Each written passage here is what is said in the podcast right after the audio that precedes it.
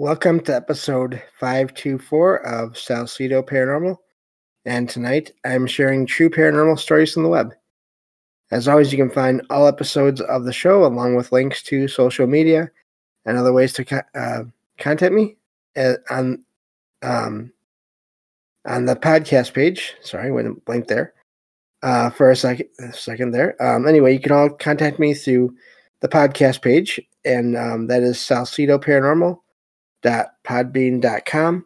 That's S A L S I D O paranormal.podbean.com. Uh, always happy to hear from you, whether you have comments or questions or topic suggestions or stories of paranormal experiences, whether they're your own or they're from others that you trust. Happy to either read those or have you join me on the show to talk about them. Thank you all for listening, whether you are here for the live recording streams on Discord, or if you listen on the podcast or YouTube feeds, or on the Troubled Minds Radio Network, KUAP Digital Broadcasting. There you can hear replays of two episodes of the show every night at 6 p.m. Pacific, 9 p.m. Eastern, right before Troubled Minds Radio uh, comes on. As always, I want to thank Michael Strange, host of Troubled Minds Radio as well as Liam Martin, host of the Exile Minds podcast, for producing the shows and putting them up on the station the way you hear them there with all the music and everything. If you'd like to support the show, there are some different ways to do that. You can always share the show with others and rate and review it on your podcast platform of choice. You can also find books I've written about uh, the paranormal, both fiction and nonfiction, on Amazon. You can also sign up for my Patreon page where uh, you'll be getting one extra episode per month of uh, True Paranormal Stories from the web. Uh, any any membership tier level there, or you can uh, just send a one-time donation through PayPal.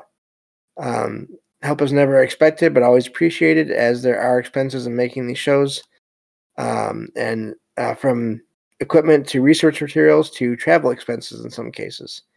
And uh, any help will definitely um, make the show better and uh, maybe f- provide more again research materials to uh, to talk about and uh, go from there. So I think that covers everything. Um, thank you all for listening. Again, I'm kind of feeling feeling a bit off this week, but I really um, want to stay consistent with doing these shows, uh, putting out these shows anyway, fairly often. And uh, so, if the last episode and this one seem a little bit different, uh, I apologize for that. But um, anyway, so let me get to the stories here. Um, and we'll go from there. So this first one uh, says, let's see here, there we go.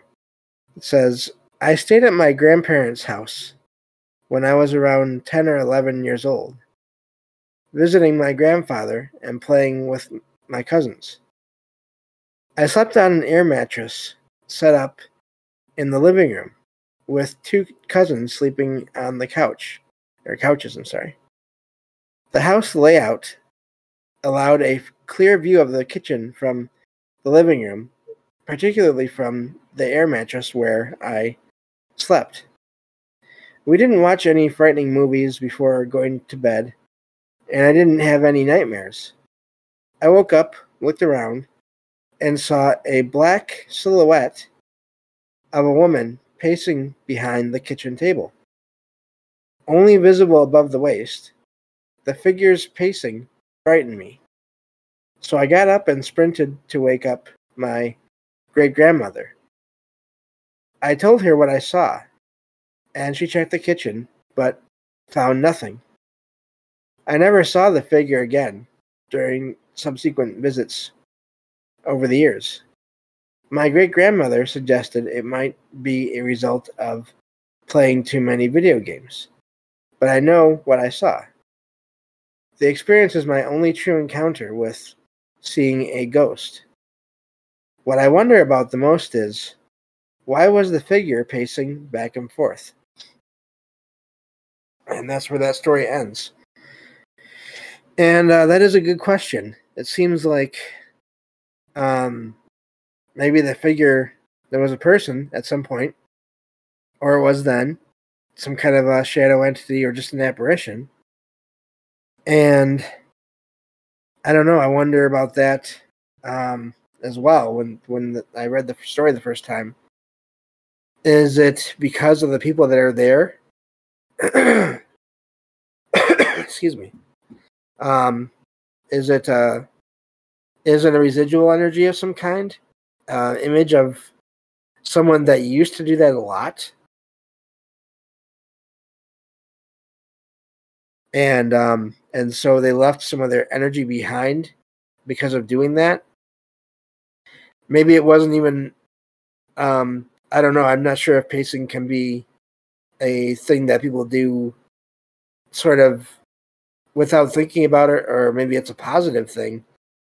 Oh, some people I don't know figure things out. I'm not sure. I've never really heard of that, but everyone is different. So I wonder if maybe their pacing is. It's not so much of a um, a problem. They're not stressed. They're not, nothing is is the matter. Nothing is wrong, but they're just thinking of something or things, and they're just they end up doing that. And if they, they do that enough, um, I can see that leaving possibly some kind of a residual image of that kind of pacing back figure back and forth. Um, so I don't know with that one, but uh, I, I always find it amazing too when people just wake up, and sometimes it is uh, more of a um, a direct communication kind of a thing. Other times it's not so much. This one, the, the person when they woke up at the time, they weren't frightened at the time they woke up. Um, they were more frightened by the uh, appearance of someone they didn't know pacing back and forth in the kitchen, which is understandable. Um, but that that waking up, that being that I always wonder what it what causes that. Is it that they suddenly somehow sense a presence that is what wakes them up? Is it some kind of change in the energy of the room? I don't know. Um, with that, I really don't know for sure any of this, but um, but yeah, I wonder if it's a residual or if it's if it's aware. If it's a person that's aware, then why? Either way, you wonder why. But if it's if they're aware of the people that are there, then that's maybe they didn't expect to have anyone be there for whatever reason. Um, I mean, maybe that maybe that was their home at some point, uh, and uh, in their mind, excuse me, from their point of view, they've somehow arrived at the house and it's full of kids that they don't recognize. That could be um, a reason to pace back and forth, I guess, in a way. So, so many variables, hard to tell. But um, amazing story there. I'm glad that nothing else ever happened. Um, so that sort of makes me wonder, makes me lean less, lean further away from it being residual. But it's always hard to tell. So, um, moving on to the next story here. Uh, let me see here. This one says this happened a few years ago during a car ride with my mom. We were driving through a uh, low cell service area around 11 p.m. I was on the passenger side, and my mom was driving. I saw a seven foot tall humanoid creature outside the window. It had golden, golden eyes, a mix of a dog and a deer skull, with canines and deer like antlers. It had a soulful human look in its eyes and was hunched over. It did not feel threatening or negative in any way. My mom also saw a similar creature in the same area shortly after this sighting. The creature was not there when my mom returned to the spot later. At first, I thought I was imagining things until my mom said, said, that she saw the same thing. Has anyone else had similar experiences? There was also a, a car crash near the same spot with an unknown cause. So that one is odd at all kinds of levels. I don't think I've heard too many stories of anything matching that description. I've heard of um, things that appear to be partially like a deer, but not quite like a. Uh, I think the popular term for it is a not deer. I think I've heard that on couple of different shows, at least one show. Um, but I haven't heard of the, like the deer dog mi- mix with golden eyes. That is wild and seven foot tall.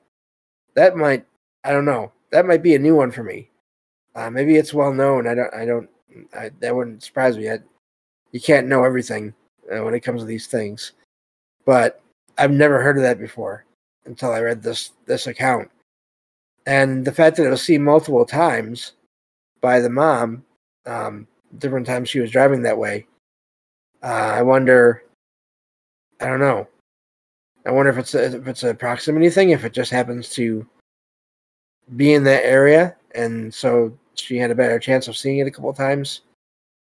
I wonder about the car crash. If someone saw it and was so frightened that they they sort of just lost control of the car. Doesn't sound like whatever whoever this was was ever trying to cause any kind of a wreck. But I mean, if you're not expecting anything like that, which who would be, um, and you just lose control, I mean, I could see that happening too.